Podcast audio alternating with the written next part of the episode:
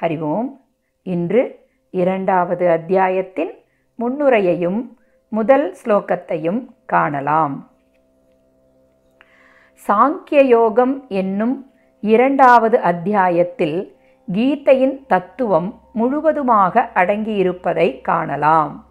குழப்பமான மனதினால் தெளிவான முடிவை எடுக்க முடியாமல் பகவானிடம் பிரபத்தி அடைகின்றார் அர்ஜுனர். சிஷ்யஸ்தேகம் சாதிமாம் துவாம் பிரபன்னம். நான் உன்னுடைய சிஷ்யன் உன்னை சரணடைகின்றேன். எனக்கு அருள் புரிவாயாக என்று கூறி பகவானின் வாக்கிற்கு அடிபணிகின்றார் அர்ஜுனர்.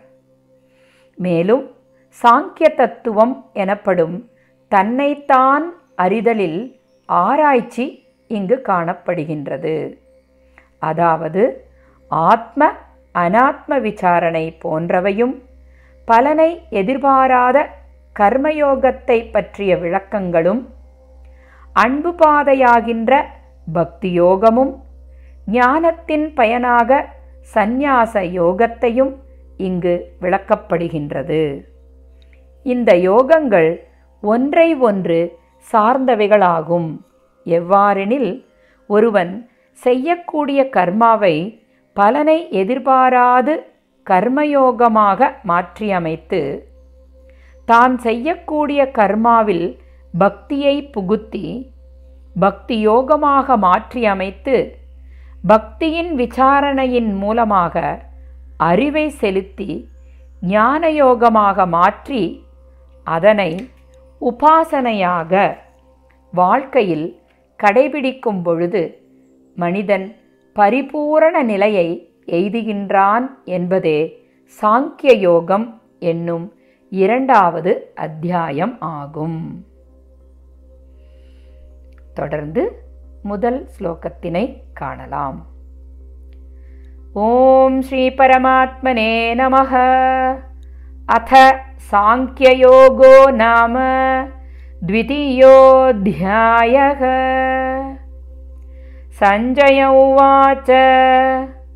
तं तथा कृपयाविष्टम्। अश्रुपूर्णाकुलेक्षणम्। विषीदन्तमिदं वाक्यम्। उवाच मधुसूदनः। सञ्जय उवाच। तं तथा कृपयाविष्टम् श्रुपूर्णाकुलेक्षणम् वाक्यम् उवाच मधुसूदनः। श्लोकतिन् अन्वयक्रमं तथा कृपया आविष्टं विषीदन्तम् अश्रुपूर्णाकुलेक्षणं तं मधुसूदनः इदं वाक्यं உவாச்ச. ஸ்லோகத்தின் பாவார்த்தம். அவ்வாறு கோழைத்தனத்தால் ஆட்கொள்ளப்பட்டவனாக சோகத்துடனும் கண்ணீரினால் கலங்கிய கண்களுடனும் இருக்கும் அந்த அர்ஜுனனிடம் மது என்ற அரக்கனை மாய்த்தவரான ஸ்ரீ பகவான் இந்த வார்த்தையை கூறினார். ஸ்லோகத்தின் தாத்பரியம். போரிடப் போவதில்லை என்ற அர்ஜுனனது உறுதிமொழியை ஆணித்தரமான சொற்களில் சஞ்சயன் வெளிப்படுத்துவதாக இரண்டாவது அத்தியாயம் தொடங்குகின்றது. சூழ்நிலையை சமாளித்து வெற்றி கொள்ளும் வீரனாக இல்லாமல் அர்ஜுனன் பாசம் என்னும் மோகத்திற்கு இரையாகிவிட்டார்.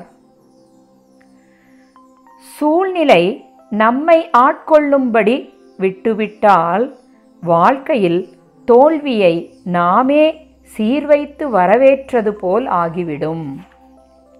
இவ்வாறு அர்ஜுனர் சூழ்நிலைக்கு அடிமையாகி தன் இயல்பான க்ஷத்திரிய தர்மத்தை மறந்து நிற்கின்றார். அதுவும் தவறான சூழ்நிலையில் தகுதியற்றவர்களுக்காக இரக்கம் கொண்டு கண்கலங்கி நிற்பவரிடம் மதுசூதனன் பேச ஆரம்பிக்கின்றார். கலங்கி நிற்கும் அர்ஜுனனிடம் பகவான் ஸ்ரீ கிருஷ்ணர் தன் திருப்பவள வாய் மலர்ந்து கூறியது என்ன? என்பதனை நாளை காணலாம். ஸ்ரீ கிருஷ்ணம் வந்தே ஜெகத்குரும். um, dois, três